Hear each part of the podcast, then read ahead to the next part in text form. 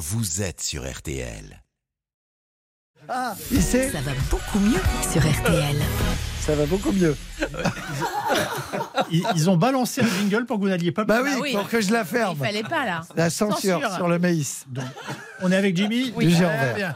Ça tombe bien, il est 8h41. Alors ça va beaucoup mieux chaque matin. Le docteur Jimmy Mohamed nous livre ses conseils santé. Et ce matin, Jimmy, vous revenez sur cette chasse aux arnaques lancée par la sécurité sociale concernant les prothèses auditives. Prothèses qui sont entièrement remboursées depuis 2021 et les, extro- les escrocs facturent à la sécurité sociale des prothèses auditives au nom de, des patients sans que ces derniers en bénéficient réellement. Ce sont donc de fausses facturations.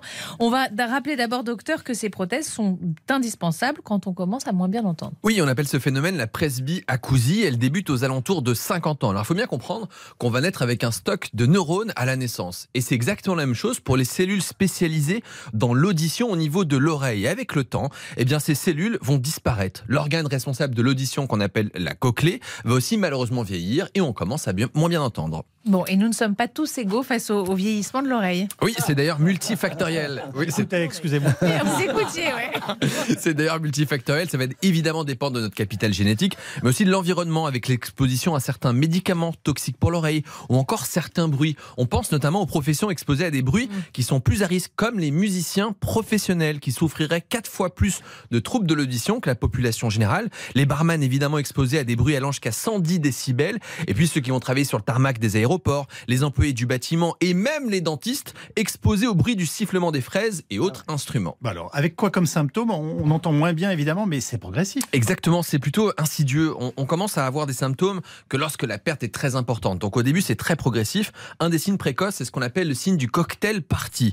C'est quoi? C'est le fait d'avoir du mal à suivre une conversation dans un milieu bruyant ou avec plusieurs personnes à la fois. Oui, Isabelle, vous levez la main, va falloir voir le RL. D'autres signes peuvent être aussi un équivalent de baisse de l'audition, comme le fait d'avoir des acouphènes. Vous savez, ces bruits insupportables que seuls vous peuvent entendre.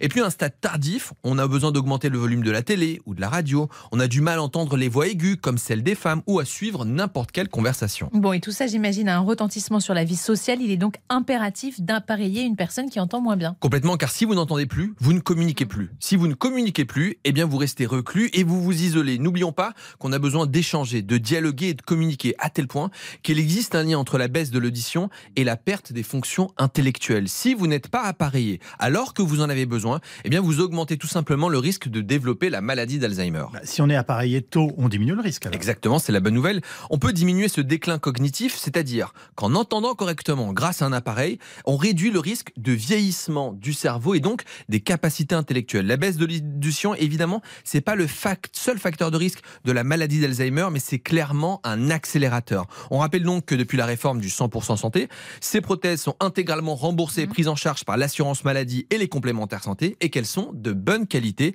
Il faut donc se faire dépister aux alentours de 55 ans chez l'ORL pour réaliser des tests auditifs et se faire appareiller le cas échéant. Merci beaucoup, euh, docteur.